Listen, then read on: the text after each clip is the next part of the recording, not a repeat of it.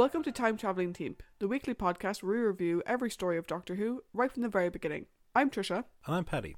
Today we'll be catching up with Ben and Polly as they have their first adventure in the TARDIS in The Smugglers. We'll be discussing the Doctor, the companions, and the villains, and giving our thoughts and a score out of 5 for the story as a whole. We would also love to hear your thoughts on this story, so to join on the discussion, you can check us out at Time Teamp, that's T I M E T E A M P, on Facebook, Twitter, and Instagram, or you can email us at timetravelingteam at teamproductions.com. Now, though, on with the story recap. Episode 1 Ben and Polly stare around in amazement at their surroundings, but the Doctor rebukes them for trespassing into the TARDIS. He explains the nature of the ship to them and informs them that they are now stranded with him due to the fact that he doesn't have directional control of the TARDIS's navigational system. The ship lands in what appears to be a coastal cave, but Ben thinks it's all a hoax, and after ensuring that it is safe outside, the Doctor lets them out so they can see for themselves. Polly is enjoying their surroundings a bit more than her colleague, who is more concerned with getting back to the barracks before he's declared AWOL. Polly says that from the geography in the area, they are more than likely in Cornwall, and after overhearing this, the doctor chuckles to himself that she may be right as to their location, but not their time period. He follows along after them as they make their way to the cliff tops. At the top of the cliff, Ben sees a church in the distance and once again states his belief that they are in their own time. He says that they should be able to board a train to take them to London, a fact which the doctor finds amusing. They arrive at the church, and after investigating the architecture, the doctor says that they are anywhere between the 16th and 19th centuries. As Ben is again refuting this, a man emerges from the church brandishing an old flintlock pistol, but puts it away when he sees they pose no danger. He asks them some questions about where they came from, and once he is satisfied that they are merely travelling through, he offers them some food and a drink inside. As they follow on, the doctor confirms to Ben and Polly that by the man's clothes, they are in the 17th century. Inside the church vestry, the man asks them if they have noticed any ships near the coast or encountered anyone else on the road. After they say they haven't, he asks them if they are familiar with any associates of either a man named Avery, who seems to have an infamous reputation but has been dead for a long time, or someone named Pike, which the group again denies. The man's temperament is unusual as he gives out to Ben when he asks a question, but he is perfectly civil to the doctor and Polly, who he has mistaken for a boy due to her clothes. He introduces himself as Joseph Longfoot, and his mood is improved drastically when the doctor notices and resets a couple of his dislocated fingers. Longfoot says that he cannot offer them shelter for the night, but directs them to a nearby inn, and he informs them that the tide has come in, cutting them off from the TARDIS. He advises them to be cautious in their travels, and before they leave, he entrusts the doctor with a riddle, but does not hint to its purpose. After they leave, Longfoot goes back inside, but he is followed by a large bald man wielding a knife, who has been spying on their conversation. At the inn, Jacob Cooper, the innkeeper, dispatches the stable boy Tom to carry a message to Longfoot, and then goes back inside just as the travellers arrive. He is initially hostile towards them, but his move improves when they mention that they were sent by Longfoot. He goes to get them food and fresh clothes as they arrive just after a storm has started. Given the locals' mistrust of strangers, the doctor says that it might be best for Polly to play into the assumption that she is the boy, and that he will hopefully be able to return them to their own time soon. Back at the church, Longfoot is drunk and he encounters the bald man, whose name is Cherub, and appears to be an old shipmate of him from the ship the Black Albatross. Cherub demands that Longfoot give him the location of Avery's gold so that he can deliver it to their captain, Pike. He asks if Longfoot told the travellers anything about the gold, but Longfoot smashes a cup over his head and tries to get away, but Cherub kills him by throwing his knife into his back. He then sets off for the inn to see what the travellers know. Back at the inn, the travellers see that Longfoot's advice was well founded, as the common room is full of rough looking customers who keep appraising the travellers. Suddenly, Tom returns and informs Cooper that Longfoot is dead. Cooper dispatches him to inform the local squire so that they can use his service as a magistrate during the investigation. While this is happening, Cherub arrives and demands that the doctor come with him so he can reveal what Hat Longfoot told him. Ben and Polly try to intervene, but they are accosted by several of the other patrons who are crewmates of Cherub. They take the doctor away, leaving Polly to cry for help for the injured Ben. Cooper tells her that the squire will arrive shortly to ascertain the situation, but Polly is more concerned about the recovering the doctor. The squire arrives and, much to Polly's frustration, begins to question her about her and the origins of the others. Ben comes to, and together he and Polly say they won't give him any information until he helps save the doctor. The squire then announces that he is taking them into custody for the murder of Longfoot. On the Black Albatross, the doctor is introduced to Captain Pike, who demands to know what Longfoot told him, or else he will torture him with his signature hook. Episode 2 The doctor denies that he was told anything by Longfoot, who Pike reveals served with him under Captain Avery. Pike says that Longfoot has hidden something that belongs to them, and they believe the doctor knows its location. Again, he denies knowing anything, and Cherub threatens to torture the information out of him. The doctor decides to use flattery against Pike and offers to talk to him like the world wise and well travelled gentleman that they are. Cherub is reluctant to play along with this, but Pike threatens him and so he hangs back. The doctor then suggests that if he helps them recover whatever Longfoot stole from them, then he should be entitled to a share from it as a reward. Pike impatiently agrees to this and demands the doctor tell them what they want to know. Before the conversation begins, though, Pike's cabin boy Jamaica arrives and tells them ro- a rowboat is approaching. Cherub is sent to see who the new arrival is, and Jamaica is told to take the doctor to the galley. Meanwhile, Ben and Polly are in jail and each re- reacting very differently to their current situation, with Ben being more of the pessimistic of the two. Polly sees a rat in the corner of the jail cell and cries out in fright, attracting the attention of Tom the stable boy, who has been set to guard them. He informs them that there is no proof to support their claims of innocence, and so Polly decides to use the superstition of the age against their captors and begins to fashion a doll out of straw from their beds. Once it is completed, she pretends to go into a trance whilst Ben calls to Tom for help. Ben tells him the truth about them, that they are apprentices to a very powerful warlock, and the doll is an effigy of the person keeping them imprisoned. Tom says he is only following the instructions of the squire and Cooper and begs Ben to save him. Ben says that the spell only remains intact if they are imprisoned, and so Tom reluctantly lets them out. Once they are free, they decide to begin their search for the doctor at the church. Once there, they search the church and find the crypt, but find no clues as to the doctor's whereabouts. Ben says that maybe he went back to the TARDIS, and so they decide to go back to the beach. As they are leaving, a section of the wall starts to open, and they take cover so they can observe whoever comes out of the secret tunnel. A cloaked figure emerges and the duo attack him, knocking him unconscious. Polly says that maybe this man is the actual murderer and suggests that she go and fetch the squire whilst Ben remains on guard. He tells her, just as she leaves, not to mention the secret tunnel just yet. On the ship, Cherub meets the new arrival, Cooper, who says he has valuable information for Pike. Cherub brings him to the captain's cabin and once there offers Pike a partnership in the smuggling operation that is being run by himself and the squire and formerly Longfoot. Pike says that he will go meet the squire personally, as he is wary of the offer being a trap, and that Cooper is to remain on the ship until he comes back. He sends for the doctor so that Jamaica can guard them both. He also leaves his hook behind so as not to draw suspicion on himself. They arrive at the squire's home, where Pike reminds Cherub that they are meant to be honest merchants so that they can learn as much as possible about the smuggling ring and potentially clues to the location of Avery's treasure. The squire arrives and asks where Cooper is. His mood is vastly improved when they tell him that he is currently on board their ship, taking inventory of their many valuable goods, and they celebrate their new partnership with a drink. As they discuss the logistics of delivery, Polly is ushered in and she identifies Cherub as the, one of the men that took away the doctor. However, the squire doesn't believe her accusations, and Pike and Cherub use their new good standing with the squire to manipulate him into thinking that Polly and Ben are revenue officers and that they should go back to the church to capture him as well. The squire agrees, and Cherub gags Polly as they set off. On board the ship, Cooper is informing the doctor about Ben and Polly's arrest for the murder of Longfoot. When the doctor reveals Pike is looking for Avery's treasure, Cooper tells him that Pike will raise the entire area to the ground in order to find it, and the doctor suggests sending word back to the squire to inform him about Pike. They then come up with a plan to try and escape. Back at the church, the intruder has come to and informs Ben that his name is Josiah Blake, a revenue officer for the king.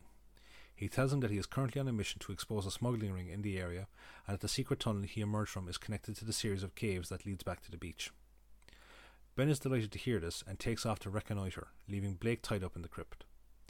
Ben returns and Blake demands to be released, but Ben is too excited due to the fact that they can now get back to the TARDIS. His good mood is cut short, however, when the Squire's party arrives and holds him at gunpoint.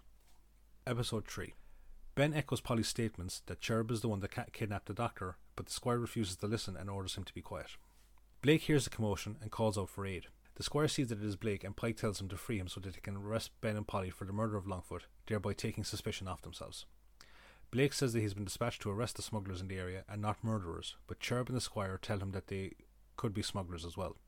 Blake agrees to take them away with him, and he leads them outside using the Squire's pistol. The Squire then leads the two pirates outside, where their constant flattery makes him show them his hidden caches of contraband inside the specially rigged sarcophagi in the church graveyard. While the Squire and Pike discuss the logistics of delivery and payment, Cherub slips away unnoticed. Back on the ship, the Doctor and Cooper have begun a tarot reading using a pack of playing cards as a part of their escape plan. Jamaica, who is deeply superstitious, asks for a reading, and while the Doctor is preparing the deck, Cooper knocks him out. The doctor says that they will need to rescue Ben and Polly, and Cooper says that they will most likely be with the squire, who also needs the information about Pike's true nature. In the stables of the inn, Blake releases Ben and Polly, saying that he trusts them more than he does the squire. He suspects the squire of being in charge of the smuggling ring, but he has no proof as of yet. He turns down the traveller's offers for help and says that he requires the aid of soldiers due to the presence of the squire's new allies.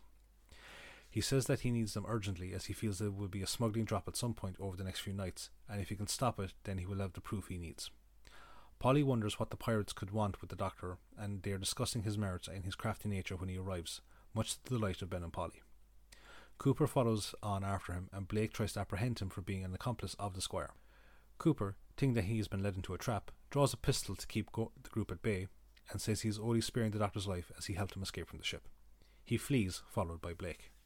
On the ship, Pike beats Jamaica for his failure to guard the doctor and Cooper, but Jamaica says that he overheard their plans to go find the squire.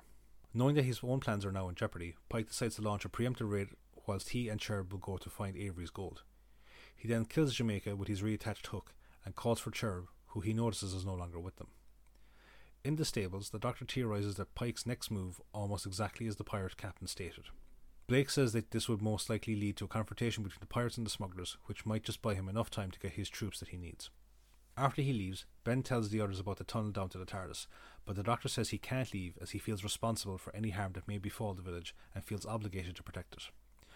The young duo say that they wouldn't stand a chance against Pike's crew, but the doctor reveals that Longfoot gave him the clue to Avery's treasure, a fact that would stop Pike from harming him until he got what he wanted.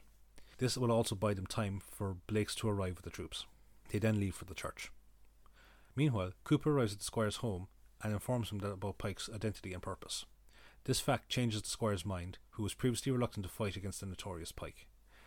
They plan to lay an ambush for Pike's men, and they make their own way to the church to try and locate Avery's treasure. The travellers arrive at the graveyard and try to work out the riddle given to the doctor. Polly and Ben laugh at the humorous causes of deaths written on some of the graves, which makes the doctor realise that the clues in the riddle point to the location within the crypt. Once there, they locate various markers from the riddle. As they are searching, Cooper and the squire arrive at the crypt, and the former demands that the doctor assist him in finding the treasure, or he will kill Ben and Polly, an intention the squire is reluctant to agree with. As the two smugglers argue, Cherub sneaks in wielding a knife and a gun. He throws his knife into Cooper's back, killing him, and Polly screams as a shot rings out. Episode 4 The bullet hits the squire in the shoulder, but Cherub manages to retrieve his knife before the doctor and Ben can intervene. He demands to know where the treasure is and threatens Polly unless the doctor helps him. Left with no other choice, the doctor tells him the riddle, and Cherub reveals that the clues are not relating to markers, but in fact the names of former crew members of Avery's ship. The wounded squire says that Cherub won't succeed as the treasure is cursed, but he's ignored, and Cherub again threatens Polly. Meanwhile, Pike and the rest of the crew come ashore and to launch their raid. Pike sends one of the men to locate Cherub, whilst he leads the rest of them to the church. He orders the men to take the hidden caches back to the beach, whilst he goes and searches the crypt. Two of the pirates are dispatched to carry the cargo down to the beach, and once there, they notice the TARDIS standing at the entrance to the cave. After investigating around the TARDIS, they venture further into the cave itself. Pike arrives in the crypt, and Cherub tries to convince him that he was fi- trying to find the treasure for him, but Pike doesn't believe him. The two pirates start to duel, and the doctor tells Ben to take Polly to the TARDIS. They are reluctant to leave, but the doctor says that if they leave, they can't be as, used as hostages to force his hand. They leave, but Ben says that he will be back in 15 minutes if there is no sign of the doctor. Despite all of his underhanded tricks, Cherub is killed by Pike, who then turns his attention onto the doctor, who says that he has always intended to help Pike, but he first needed to make sure that his friends were safe. However, he says that his terms for helping Pike have now changed. He will help Pike recover the treasure so long as Pike agrees not to attack the village. The squire thanks him for speaking on behalf of the village and recants his previous illegal activities. Pike says that once his crew gets a taste for blood, there is no stopping them, leading the doctor and the squire to call his abilities as a leader into question. This angers Pike, who says that he has complete control over his crew and will prove it after. Ben and Polly, meanwhile, are making their way through the tunnel when Polly stumbles and falls. When Ben tells her that they don't have too much further to go, she says that she will go into the TARDIS herself whilst he goes back to rescue the doctor. She doesn't get too far before she is accosted by the two pirates, but Ben returns after hearing them go after her, and together they dispatch one of their opponents. However, the other draws his sword on them. Doctor, meanwhile, tells Pike the riddle and then points him to a loose flagstone that intersects the locations of the names written on the walls. Pike reaches down into the hole and finds the treasure. However, his joy is short lived when he hears the sounds of gunfire coming from the graveyard. Blake has arrived back and dispatched a squad of militia to the church, to, and they fall on the pirates, killing several of them. Meanwhile, Blake himself has led a second group through the caves and he kills the pirate about to kill Ben and Polly. He then leads his men up towards the crypt with Ben in tow after he tells Polly to go back to the TARDIS. They arrive to find the last of the pirates fighting against the militia, being egged on by a now deranged Pike who swears vengeance on the doctor. The squire intervenes to help save the doctor, allowing Blake to shoot Pike. The rest of the pirates lay down their arms, and the doctor and Ben quietly retreat through the tunnel. They then make their way back to the TARDIS, and the ship dematerializes, with the two newcomers wondering where and when they will land next. Suddenly, the temperature in the TARDIS drops drastically, and the Doctor draws their attention to the external view screen, saying that they have arrived at the coldest place in the world. End of the story.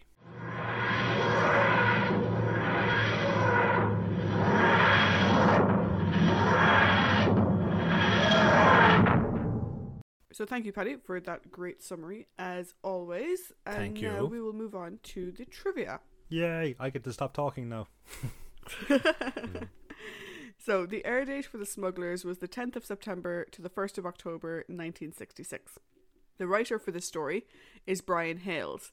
This is the second story we've seen from Brian, the previous one being The Celestial Toymaker. And there are still four more to come, so we get to see more of Brian's work in the future. Ooh. The director for the story is Julia Smith. Julia is the second female director we have seen in Doctor Who, the first being Paddy Russell, and apparently she was the only other female director at the BBC in the mid 60s. It was just the two of them. Hmm. Julia described William as remarkable and said that he once went raving mad when she tried to get him to press a particular button on the TARDIS console and was very much, but if I do that, then this will happen and this will happen and what are you doing? I can't press that button. She said that he'd committed himself to the character and acquainted and acquainted himself with the machinery, which we've kind of discussed before. That Hartnell was very much this is what this button does, this is what that button does, and I love the idea that he'd get all sort of like with people trying to tell him to press a different button that he knows doesn't do the thing they want him to do. But I, I love that, like, because, like, as we've seen, like, in, you know, certain other sci fi things, uh, shows and movies, it's just you press the same six buttons on a thing and various different stuff happens. I love the fact that he decided to have his own continuity as to what each button and what each lever on the ship would do. Yeah, which is great. Part of the reason Julia Smith was chosen to direct this story was her familiarity with the Cornish coast where the story was filmed. So this is actually the first Doctor Who story to have any significant location shooting outside of London. Hmm. Obviously, Dalek Invasion of Earth had a lot of location shooting across London, but that was in London itself, and this is the first time we're going outside, and they're going to the Cornish coast. Yeah, for like, an, for like an extended period of time. We'll see one more story from Julia in the future The Underwater Menace. Julia passed away back in 1997. This is sadly another story of the Hartnell era that is completely missing. So, again, as we have said in the past, thank you very much to the crew over at Loose Cannon, without whom we would not be able to enjoy the show in the way that we have. Mm-hmm. Interestingly, some footage has survived. And, you know, we saw this when we were watching Yeah. the Loose Cannon stuff. The reason it survived, though, was because ABC, which is the Australian Broadcasting Corporation, I assume. Oh, I thought, was it not the American crowd? The American No, crowd? it's the Australians. The ABC is also an American company, but this was the Australians. Oh, okay. They edited out certain clips from the story, believing it to be too violent. Yeah, so the clips that they've edited out are Cherub throwing his knife, which is used three times, I think, Longfoot's death, Cooper's death, and parts of the fight between Pike and Cherub. That's my memory as to the stuff that's been edited out for being violent. Yeah, bear in mind, it was also Cherub throwing his nice knife and stabbing someone in the back. Yeah, yeah, no, specifically. yeah, I, uh, yeah, I missed that part. Yeah. Yeah, So it's interesting that we can now see those clips because they were deemed to be too violent for Australian television. Though this is the first story of season four, it was actually filmed as part of season three's production block. And Doctor Who has done this a Hmm. number of times because they want to sort of ease the pressure on the beginning of the next season by already having a story in the can, as it were. yeah. So this was actually filmed directly after the War Machines, and then they went on break before the next season started. Did we sort of adopt that methodology when we were doing this? Perhaps a little bit. Yeah. This is the only televised Doctor Who story, apparently, to have no incidental music whatsoever. We've spoken in the past how some stories didn't have any new incidental music, they mm. reused stuff that was pre existing. But this story has none. Unsurprisingly, several members of the cast and crew suffered from seasickness when making this story. Apparently, the boat scenes didn't sit well with everybody. Anneke Wills has named this her and Michael Craze's favourite story, largely due to the fact that they were on location in Cornwall and it was lovely, and also because she got to wear breeches. And she kind of hoped Polly would get to wear them a bit more. Michael Craze was injured during the production for the story. Uh, he fell through a trap door which had not been secured properly. Fortunately, it was only a minor injury to his right shoulder, though, but that could have been really dangerous, like just randomly falling through a trapdoor that you didn't know was going to Yeah. fall out from under you. Because like like you see like uh, like whenever you hear someone falling through a trapdoor, you immediately think of Del Boy and Only Fools and Horses with like the but that was a planned fall. Like, it- but like it's whenever you see someone like you know not paying attention, they fall off a stage or they fall through a gap in something. It's like, oh, that's gotta hurt. Interestingly enough, Polly is the only female character in this entire story. Have we not seen that before? No, we have not. All right. Because usually we have, well, in the first 16, Hmm. you'd Barbara and Susan. Yeah. So we may have had Barbara and Susan being the only female characters, but we never just had one female character. Yeah, no, I'm just actually I'm, I'm scanning back through them in my head now, and there's always been a female character, uh, at least one female character. Uh, like yeah, that's pretty, that's pretty interesting. Yeah, it doesn't happen all that often. I do know of one other story off the top of my head Planet of where there's only one female character, and that's the Sontaran experiment. Um, uh, no, I think there's a few others like during uh, the Tom uh, era. I think the uh, Pyramids and um, Planet of Evil have only one female character in them. I think. Does Planet? Yeah. Actually, yeah, now you think about it. A lot of Sarah's stuff only has Yeah, Sarah in them. that's in the future. Yeah. So, on to our cast. Yeah. So, as Captain Pike, not that Captain Pike, the Doctor Who Captain Pike, Mm-hmm. we have Michael Godfrey. This is the only Doctor Who acting credit from Michael. His other acting credits include Emergency Ward 10, Z-Cars, The Message, The Second Best Secret Agent in the Whole Wide World, which is the weirdest title for something, and The March of the Peasants. Michael passed away back in 1977. Cherub is played by George A. Cooper. Again, this is the only Doctor Who acting credit for George. His other acting credits include Heartbeat, Grange Hill, The New Avengers, Dixon of Dock Green, Billy Liar, and again, Z-Cars. Hmm. I think that's probably the most British like list of things that you could be in. Jesus, heartbeat of all things.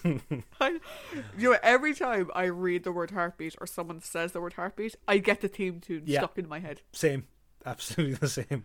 George passed away back in 2018. The Squire is played by Paul Whitsun-Jones. This is the first of two Doctor Who acting credits for Paul. We will see him again in The Mutants. His other acting credits include The Incredible Adventures of Sir Branestawm, The Avengers, Wild Wild Women, The Mask of the Red Death, and Z-Cars. A lot of Z-Cars on the board today. Yeah, we are three for three so far. Absolutely. Paul passed away back in 1974. Cooper is played by David Blake Kelly, whose name was originally Diarmuid Blake Kelly, Hmm. but he changed it to David. This is the second and final Doctor Who acting credit for David. We previously saw him in The Chase, where he played Captain Briggs. This could be where you got Briggs from. Possibly. Maybe just the name yeah, was in your head because Cooper played Briggs. possibly. Yeah. David's other acting credits include 444 with Z-Cars, The Doctors, Emergency Ward 10, All Aboard, and The Mail Van Murder. David passed away back in 1993. I think possibly changing his name from Diarmuid to David might have been just so he would be a bit um, less ethnic. Yeah. Yeah, Also, it helps if you're an actor and people can pronounce your name. absolutely. Just for everyone's benefit, there are an equal number of vowels and consonants in the name Dermot. Yeah. So Diarmuid is spelled D I A R M U I D. Lastly, as Blake, there is John Ringham. This is the second of three Doctor Who appearances for John. We previously saw him as Tlotoxl in the Aztecs, which I knew he looked familiar, but obviously because we're only looking at screenshots most of the time, it was hard to identify. And as well, he doesn't have half his face painted uh, red or dark, whatever. yeah, and he's colour was. standing up straight, and there's a few Yeah. other differences as well. We'll see John again in Colony in Space. Cool. I don't think I have any other trivia notes from my own thing, other than the fact that I got a massive Muppets Treasure Island vibe off this whole story. oh God.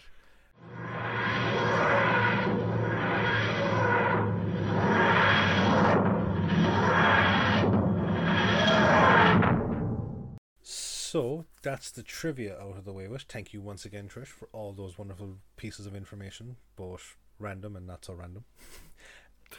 now, uh, the main focus of the podcast is the discussion point, which is we discuss the Doctor, the companions, the supporting characters, and then the villains, and then we lead into our overall scoring of it. So, as always, we start with the fantastic cape wearing man himself, the Doctor. So, Trish, uh, how about you go first and you give us our thoughts? Or, sorry, you give us your thoughts. um, I do love that cape. I love that he has stuck with that cape. Hmm. And it's now his sort of traveling cloak. It's Yeah. great. I love it.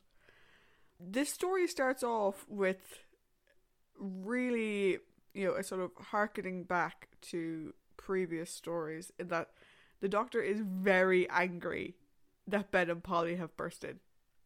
Yeah. Understandably so. Although you didn't lock the door, so what do you expect? no, he did lock the door. They used the key to get in. Do you remember? oh yeah, oh yeah, they did. Your entire your, your they did. entire argument is a wash. That's it.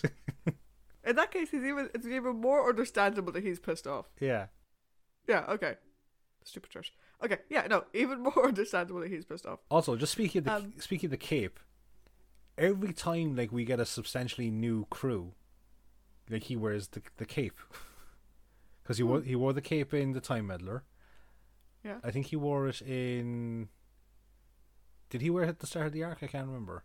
I know he's wearing it here. I don't know. I can't remember. Yeah. And he also he was also wearing it at the start of An Unearthly Child. So yeah, I do wonder. So the doctor makes a comment about how he thought he'd be alone again. Hmm. I do wonder if maybe he wanted to be alone for a while. It's been a hard few years for the poor chap, like. yeah, I do wonder if maybe he wanted to be alone for a while after what seemed like Dodo just upping and leaving for no fucking reason whatsoever. yeah, like I I can get that because like maybe just feeling a small bit hurt. Yeah, and maybe just wanting to protect yourself a little bit from getting attached to Hmm. more fucking humans. That being said, Um, oh no, sorry, you go on. no, go on. I was gonna say that being said though, he does warm up to the two of them pretty fast. Oh, he does, and I think one of the reasons why that works so well is because of the setup we had in the War Machines. Yeah. He already knows them quite well, Mm. having worked with them both in the previous story. So I think you know you kind of get over that very quickly because we don't have to reintroduce ourselves. We already know who these people are, and it works quite well. Yeah. Um, one thing I had to make note of is when he says that he has a moral obligation to protect the town. And all I can think is, oh, Doctor, how far you have come. Previously, he wouldn't have given a monkey's tit what happened to these people. And now he's refusing to leave because he has a. And he, the way, he actually just says it outright I have a moral obligation to protect them. I'm like, oh, Ian and Barbara would be so proud of you. You've been reading my notes again, haven't you? well, it's um No. um it's actually the the only other time that we've seen this was Planet of the Giants. Sorry, Planet of Giants, when he refuses Yeah. to leave until uh it was a DN six is um until the, the whole process is destroyed. Yeah. One of the things that I love as well is that because Ben and Polly are quite new, but again, because we had that set up in the War Machines, that protective streak is there from the off. Mm. You know, disguising Polly as a boy, Yeah, and you know, at the end, making Ben and Polly go back to the TARDIS, and he'll stay and try and hold off Pike until Blake turns up with reinforcements. He has no issue with staying behind by himself. yeah, and he recognizes that you know maybe it's just a line to get Ben and Polly to go, but it's it is a good point that if Ben and Polly stayed, they could be used against him. Mm. Whereas if they leave, he's on his own, but he can hold them off until Blake arrives. So very much you know very selfless in this story. You know, and it comes across really really well, and again it shows. I always like when like we have, and th- this applies to all of Doctor Who, but I like when we have the new companions come in, and we get this reaffirmation of who the Doctor is. Mm. You know, he has this moral code that he's going to stand by. He can be a little bit belligerent and angry at times, but he's also willing to sacrifice himself Yeah. to save others. Do You know, so overall, I thought it was a very strong performance from William Hartnell. I thought it was very well done, and yeah, uh, nice showing from the Doctor this week. How about you? Um, yeah, that, I I made the reference of you reading my notes again, yeah, because you pretty much said everything that I was going to say. Um, no, it's like this. This story makes me sad. For the simple fact of next week is his final story in Doctor Who. Yeah. And he has such a strong performance here. He's got amazing chemistry with um, Michael Craze and Anneke Wills, uh, so Ben and Polly. Um, again, we get like was I said, like the moral code shining through, like that. And even like you know when he like uh, resets Longfoot's fingers, you know, just like it's Mm. just those small little bits making the squ- like his actions making the squire see the error of his ways. Like again, very doctorish. Pike, this is an interesting thing, right? Pike is a very very bad customer, very bad. Yeah. Right. Yet he seemed to have no fear of him. But do you remember back into the Mythmakers? He seemed to be very wary of Odysseus. I, I, I it's just like it's it's kind of strange. I, I don't know what it is. I'll get to that a little bit when we get to Pike. Yeah. Now the only reason I can think of it off the uh, off the top of my head is that the circumstances surrounding the companions at the time were completely different. Yeah. Um, but no, like uh, like yeah, he's standing up to Pike. His interactions with him, his craftiness, you know, with the tarot reading, um, everything about William Hartnell in the story as the Doctor is is the first Doctor. It's great. It's what it's what you like to see. And um, yes, I said I'm just a small bit sad, but at the same time, I love it. And it's actually, again, because going back, which I'll get into the overall, my impression of the story has changed after going through it for a more critical viewpoint. So, Doctor in this one gets you know two thumbs up, all the thumbs up. yeah, for for like bear in mind, like this is this went out as the first story of season four, so Yeah. You know, So yeah, fantastic. very strong showing out of the gate. Oh, absolutely. Like, yeah, because was it know, the um, this is probably the strongest seasonal start we've had. Yeah. Yeah. I'd agree. I'd agree. So that's the Doctor. On to our companions. So we have Ben and Polly. Yes. So what do you think of Ben in his first outing in the TARDIS? So, I'm getting serious X Files vibes off this story because we've got Ben, who is clearly the Scully of the duo, and we have Polly, Okay. Polly who's a bit of a Mulder. Because Ben's whole thing is like, you know, it's almost very dodo-ish. You know, like, oh, you can't pull the wool over my eyes. You know, like we're, you know, yeah, we may have traveled somewhere, but we're not in the past or we're not in the future or anything like that.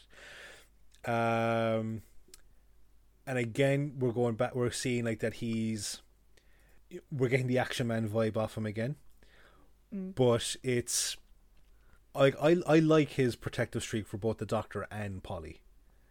Uh, But I also like as well that when he- okay we're we're X amount away from the TARDIS, Polly, you go on ahead. Still realize like he still kind of says like you know he's weighing up the options of like you know she's got twenty what was it maybe twenty yards to go to the TARDIS. There's still a bit of danger there because we're still in an unknown cave system, but the Doctor is also uh, in danger. So he's he's weighing up those options, and I, I I like that. I like that in Ben. Also, he's he knows his he's know he knows his limitations, and he's very quick to Mm. pick up on the plans of others and kind of put his own spin into it as well. You know, with the the jailbreak scene. So I think Yeah. this I think this is a good uh, first showing for Ben. Yeah, I'd agree. Um, for me, you know, the one thing I had to, the one thing that made me, there was two things that made me laugh. One made me giggle, and one just made me laugh my ass off. Yeah. The thing that makes me giggle is, um, I, I, I don't think I, I know what Ben's occupation is. Paddy was, is Ben in the navy? Because he never fucking mentions it. Only every other five minutes. as a sailor, as a sailor. As I really have to go back to barracks. I'm never going to get back to barracks. Yeah. I have to go back to barracks. Oh, God bless. Um, How long till the ship blows up? I was like, How long till the ship blows up? How long does the planet blow up? um, no, but seriously, I think this is a very strong showing from Ben. Hmm. Similar to Dodo, like you said, you know, he fully acknowledges the fact that they moved. Yeah. They're on a beach. They were in London. That's no problem. The time travel bit, he's like, uh, come on, pull the other one. And, and I'm just like, how can you accept one and completely disconnect from the other one? um, but yeah, no, I think overall in the story, he is very strong. And one of the things that I like is that he's very strong in support of the Doctor and Polly. Yeah. You know, Polly comes up with the idea for them to get out of the jail cell, and Ben supports it and plays into it. And he's the one that plays on um, Tommy. Yeah. You know, like, Polly came up with the idea, but it's Ben that you know really sells it. Yeah. You know, and he's he's a great sort of support for them. And yeah, like his protectiveness comes through very well. Um, he did potentially go to the Stevens School of randomly assaulting people. However, there is context here where this guy came out of the wall Yeah. And they're framed for murder. So maybe that context is allowed. And he's coming out of the wall in the place where the the murder victim was found. Yeah. Yeah. So, you know, Versus, hey you. we'll keep, we'll keep an eye on it. yeah. We'll keep an eye on it. See if it see if it go, Yeah. becomes a trend. Yeah. But no, like I said, I completely agree with you. You know, very strong outing from Ben. You know, yes, he's the action man, but again, we kind of saw that set up last week. It's not action man for the sake of ego. It's action man because whether it's because he's in the navy or whether it's because it's just who he is as a person, it's that protective nature coming through. The other thing that made me laugh You said in the navy, so yeah. In the navy. I know it is. the other thing that made me laugh, and this actually made me laugh out loud, was when he was when he just turns to Polly. He's like, "Polly, put the kettle on." It was so funny. It made me laugh so much. I think their back and forth is going to be like in in the in the slower sections, you know, where there isn't that much imminent danger. I think their back and forth is going to be very interesting.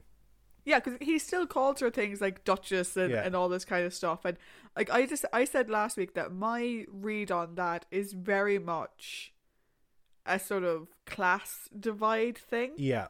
Oh, c- but completely, done purely completely. out of humor. Yeah. You know, it's not done as like, oh, look at her, she thinks she's better than us. It may have been Yeah. at the very beginning in the club last time. Which is why he refers to her as Duchess and not anything higher. Yeah, uh, but you know, we still get that playful banter from him, which is great. But yeah, no, it's when he just says, "Polly, put the kettle on." I just, I, I couldn't stop laughing. It was so funny, and I wonder if like. Because you warned me that people had a bit of a weird read on Polly. Yeah. and of Ben and Polly's relationship and the way that Ben mm. treats her. Yeah. You you kind of warned me about that last week. And there's something that comes up in next week's story to do with Polly and Kettles. hot beverages. and I wonder if that line gets taken out of context a lot. I th- well, like a lot of stuff in in Who in the older stuff, a lot of stuff was taken out of context by modern audiences. And uh, and as we've seen through these last twenty eight weeks, uh, no, like context is key to all these things because otherwise you are really throwing a negative light on something that's actually positive. Yeah, so for anyone who was reading Ben saying Polly put the kettle on as him degrading her or just saying like, oh, because she's the girl she has to make the cup of tea, it's a nursery rhyme that I'm pretty sure everyone on the planet with the name Polly has had to deal with. Yep. As someone whose last name is Brady, I can tell you that if there is a song with your name in it, it will follow you to the ends of the earth. Yep. So, speaking of Polly, Yeah. Shall we move over to herself? I think we should. So, the f- okay. First things first. Yes, Polly screams. Yes, she does. However, those screams are more than balanced out by her ingenuity and her bravery. Yeah.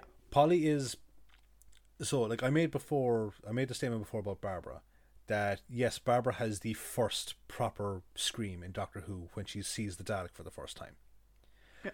However, it's that normal reactionary scream.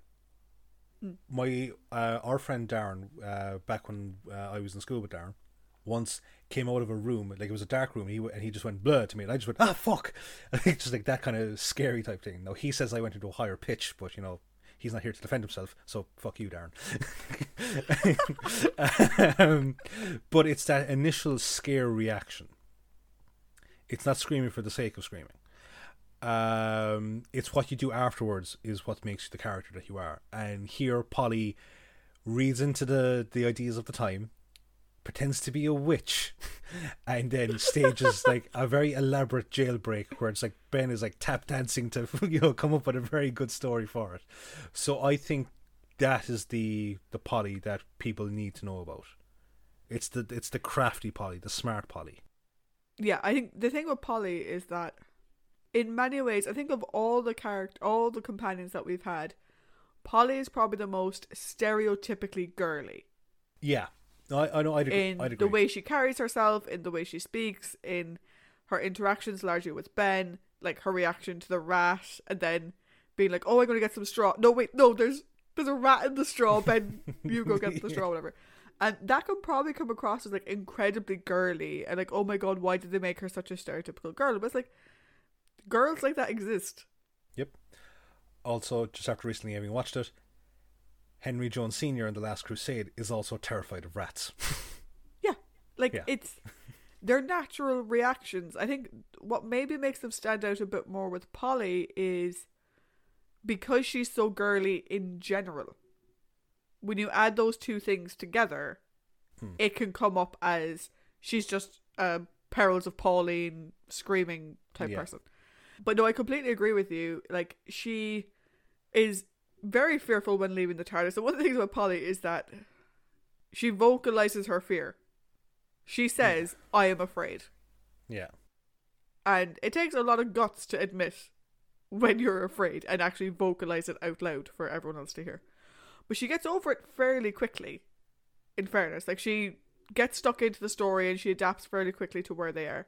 Like, you you made the idea like Ben is the Scully, so like Polly's like the Mulder in that dynamic. And yeah, she is very Mulder like in that she adapts very quickly to the situation that she's in. Like I said, her ingenuity, small correction, she said she pretends she's a warlock because one of the things that I like, and now this is a little bit hard to tell with the telesnaps, but no one figures out Polly's a girl. No, they don't. But I thought Ben says that they are in service to a powerful warlock. Yeah, but then he said that they're apprentices, so that would make her Yeah. a warlock. Oh, not a, yeah, not a yeah. But also, witch being a feminine thing, Yeah. and they don't. No one figures out that she's a girl. Yeah. Um. Which I actually, I was, I was waiting for. Oh, the pirates are gonna figure out that she's a girl, and we're gonna have That. that topic that Trish doesn't like coming up again, and we didn't, and I was pleasantly surprised that we didn't. Right through to the very end, everyone calls her a boy Yep. which I actually thought was quite good. I completely agree that she's so strong willed when she's faced with the Squire and Cherub and Pike. Again, mm. it's just this absolute fearlessness when it comes to people. People she can manage. Rats, not so much. People she can manage. And even at the end, like when she dives into the fight to help Ben take on the pirate. yeah, like, and she gets. Again, like I, that's like my last note. She gets right stuck in there in her own rescue. Like she bites your man's hand, she jumps on his back. You know, yeah, she needed Ben to come and help, but like she was doing okay by herself. Yeah. Do you know? And like it's as we kind of said uh, last Wednesday when we were talking about Dodo's rambling, is that Polly is feels like the character that Dodo was meant to be. Yes, very much so. But we now have Polly, and I think much like Ben, for a first adventure setting, Polly has made a really good showing of herself. Yeah, I'd highly agree. For a first travel in the TARDIS, very strong showing from Polly. Yeah. Very well done. So there was no real um, story based companions this time around because Longfoot doesn't survive one episode and Blake isn't there long enough to warrant being a discussable character. Yeah. So we're going to move straight on to the villains this time around, guys. And for the villains, we have the smugglers of Kewper and the Squire, and we also have the pirates of Cherub and Pike. So, what way do you want to do it, Trish? Do you want to do? I think if we do um the minor villains and then the major villains. So the minor villains are ironically the smugglers. Yeah. the titular group are actually the minor villains in this story. So that is Kewper and the Squire. Yeah. So you can take your pick on which of those you want to discuss first. Uh, so I think what we should do, like, we go with the the least kind of antagonistic of the two, and or the lesser villain of the two, I suppose. And I would go with Kewper because I know that uh, the Squire comes good in the end, but in terms of the hierarchy, Kewper seems to be uh, lower than him. So I get the impression, right, that because he's got a very shoot first mentality, he might have been the one to coax the Squire into doing the smuggling racket. I can see that. I can see him and Longfoot or whatever his name is. Yeah. You know, discussing things and him being sort of like, ah, go on. You know, and maybe strong arming him into it to get him to, to do it. Um, I, I can I can definitely see that with him. Yeah, and uh, I and based on that as well, I would love to have seen had Cherub not got into uh, got involved, where the confrontation between the Squire and Kewper would have actually ended up. Mm. Yeah. I, I, he does seem to have that kind of weird kind of pirate type code, you know, where it's like, you know, the doctor, you've betrayed me. However, I'll let you live because you did me a solid. And then it's yeah, uh, Yeah.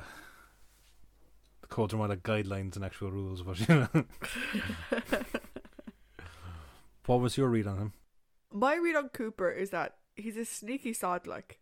Oh yeah, He's the type of guy who'll take any opportunity to make a little bit of coin for himself. yes, And I'll be honest, like I knew nothing about this story going in. I was slightly concerned that when we're talking about the smugglers, I thought we were going to be getting into a sort of smugglers slash slavers situation. I I was slightly afraid that was what was going to happen. Hmm. Do you know? Um, I was thankful that I didn't, but yeah, I think Kewper is very much he's out for himself. But the thing is, Kewper is a small fish yes, and he very quickly recognizes that he is a small fish. His reaction when he realizes that he has just, of his own volition, rowed out to Pike's ship is the epitome of someone who thought that they were a total badass, yeah, realizing that they've been playing at the kiddies' table this entire time. yeah, Which I think makes him interesting that he at least has enough self awareness to realize, oh shit, I, I took one step too far that I shouldn't have taken. So how about his partner in crime? The Squire, um, my read on the Squire was that he's a man who likes his power and who uses it to his advantage.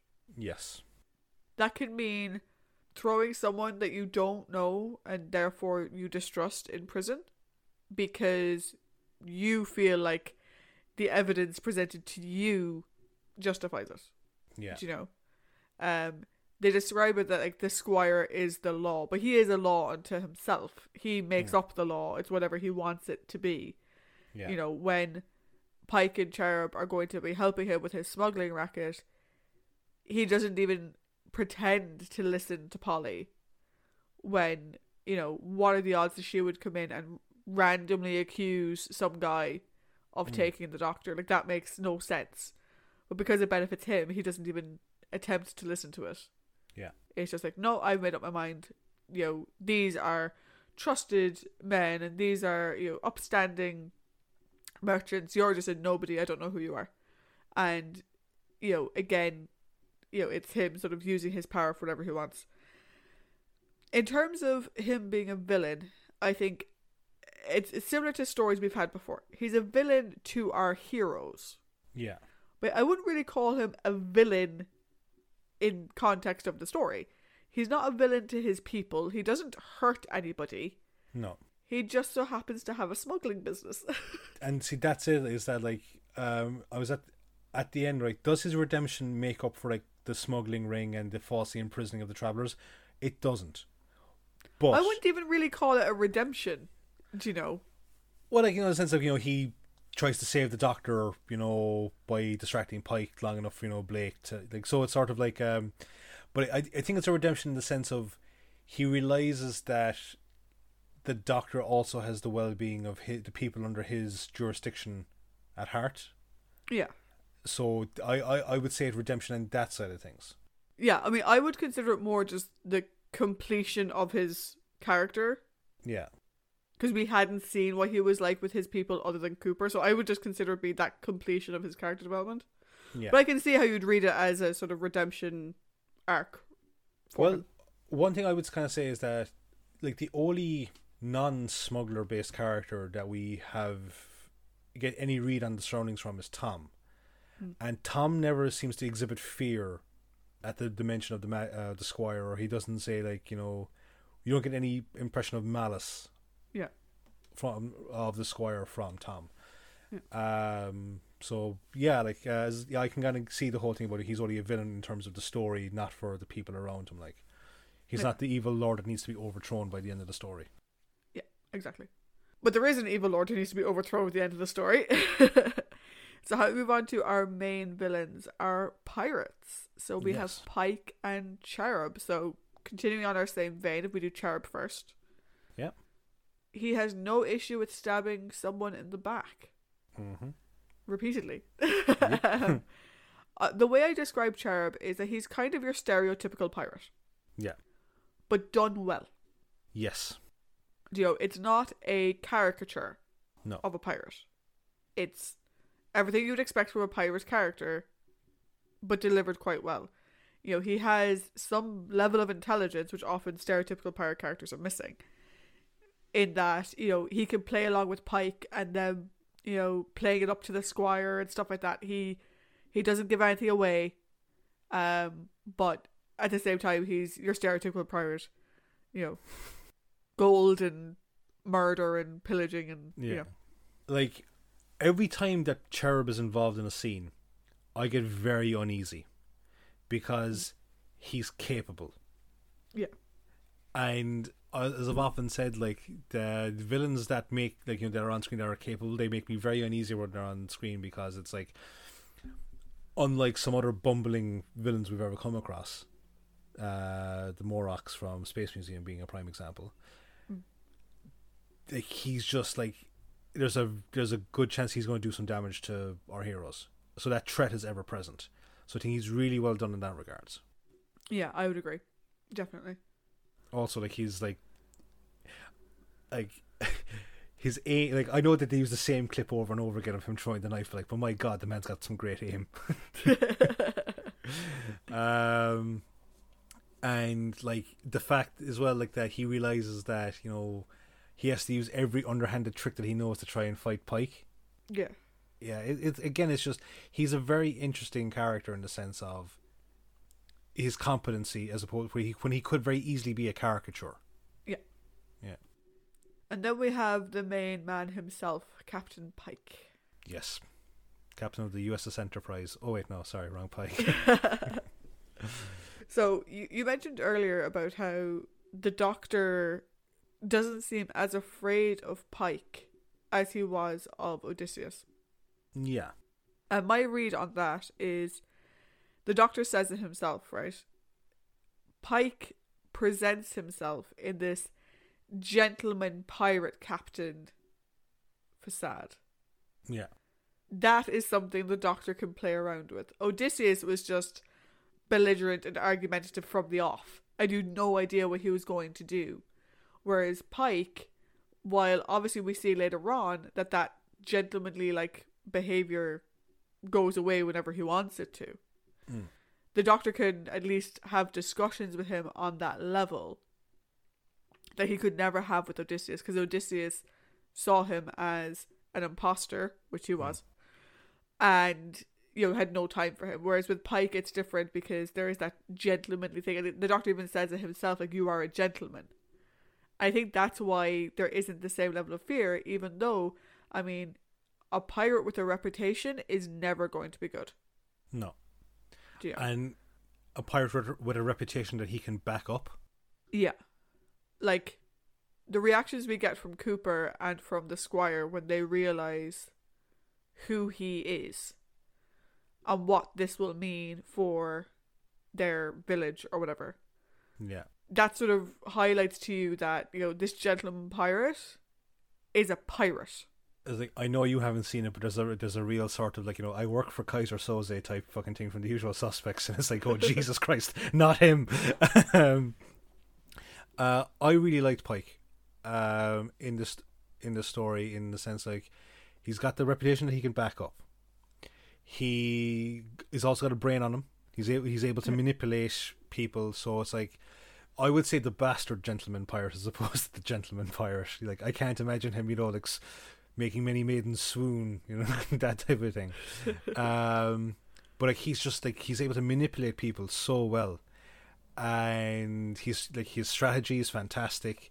Just everything about him is great up until he gets the gold, and then I don't know if it's necessarily he's a trope himself, or is it just the trope of the curse of a pirate of a uh, of a, a notorious pirate's uh, buried treasure? Because he seems to lose all focus of reality once he gets his hand on the gold. Yeah, I wonder if they were just sort of playing into that motif. Do you know, Yeah. like similar to like, you know, it happens a pirate treasure, you know, a dragon's treasure, you know, Yeah. that type of thing.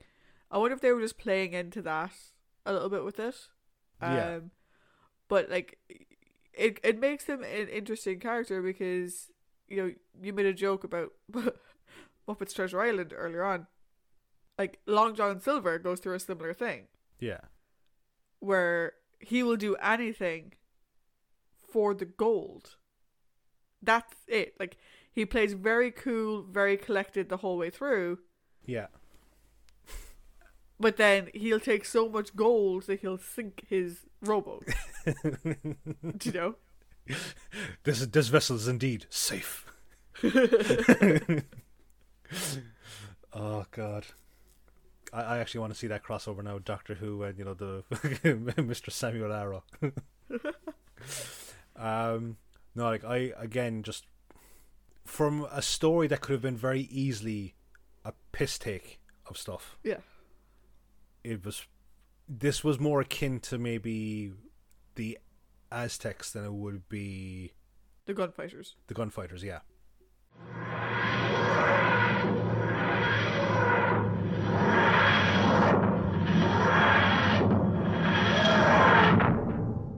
So we've gone through the doctor, the companions, and the villains, and now it is time to give our thoughts on the story as a whole. So, Paddington, I will hand over to you.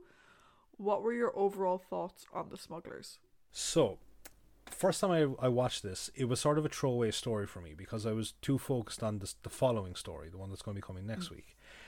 However, like with many things, going back and taking a much more in depth look at this story, I really, really liked it. I thought it was great.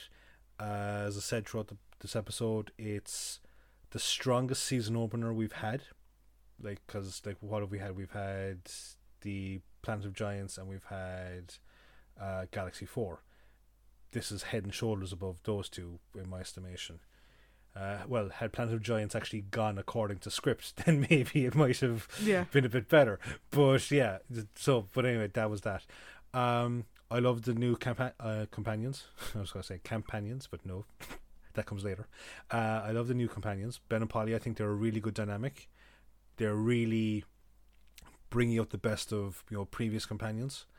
Uh, Hartnell again, you know, towering presence in this story. Great supporting cast uh, in terms of the villains. As I said, there isn't that many supporting characters, so the Doctor again, just like his cutting, bullshitting skills, compassion the whole way throughout, and the comb. As I, I feel like I just have to say it again, the combination of this TARDIS crew just feels right. Mm. It fe- it feels good. So this story for me is a four. As much as I did like it, I it's not in the realms of getting above the four for me at this point in time. but I have faith that you know the ne- the next uh, couple of stories with this crew. Well, I know that next week is the last one with Hartnell, but whatever happens afterwards, I think Ben and Polly can usher in a new era of it anyway. Very good. For me, I think overall the story was good. Yeah. I can see why people were concerned about the level of violence, though. Hmm. Um, usually, that type of thing is either out of shot, as in you'd see someone going to stab, but like the body blocking, you wouldn't actually be able to see it, or it's done completely off screen. So I can get people's concern about that. It is a bit more full on than what we've seen in the past. Um, is it the best historical episode? No, we've had the Aztecs and the Romans, so it's it's never going to win that award.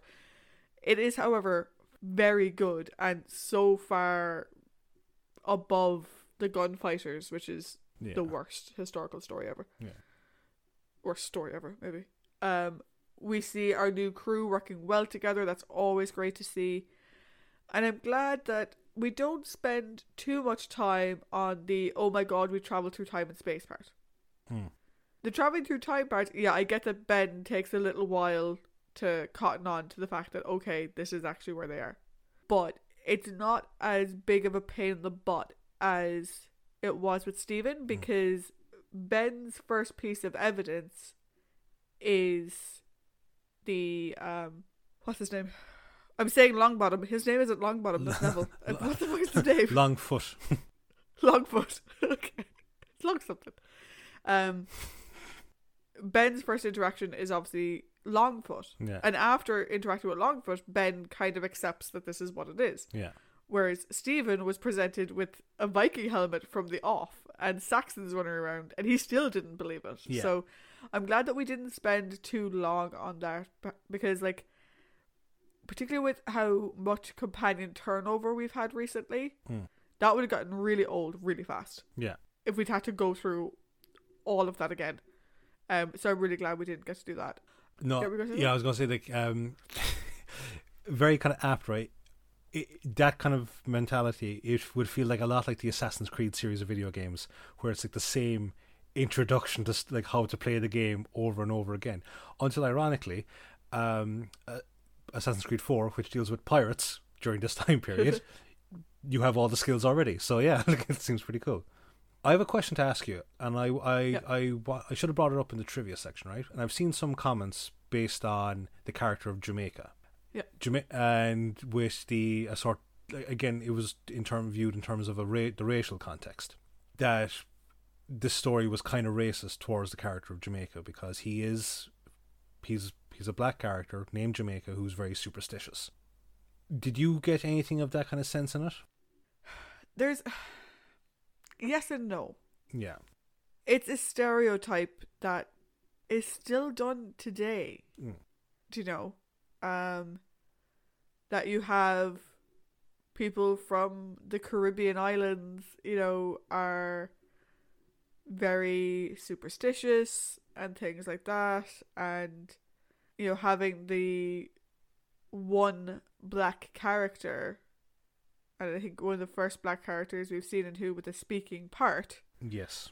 you know, be reduced to that stereotype. I can see why it maybe bothers people. It didn't, but uh, this is this isn't excusing something, but it was quite common in the sixties and seventies and maybe even into the eighties for that to be the way. If you wanted the character to be the superstitious character, you, you make it the black character, whatever. Yeah.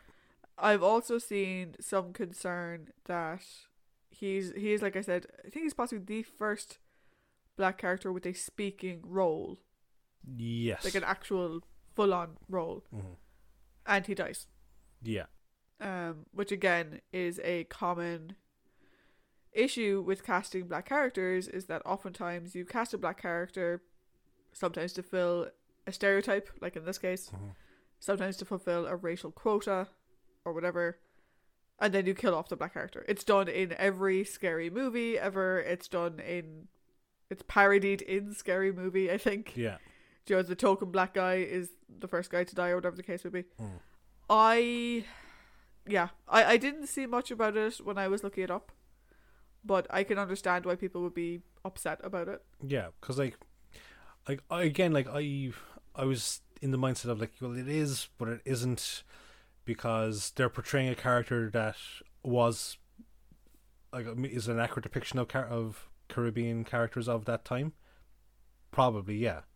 Did the character need to be in it other than just to serve as a body count? Probably not. No. Like um, they could have just as very easily had like a normal cabin boy. Didn't need maybe need to have a cabin boy. They could just have had like a random pirate. And like I suppose like there is the kind of those things like that we saw when we discussed the Celestial Toymaker. It's as progressive as Doctor Who is in the 1960s. It still falls guilt, still falls prey to some of the not so progressive things that were of that time as well. Yeah.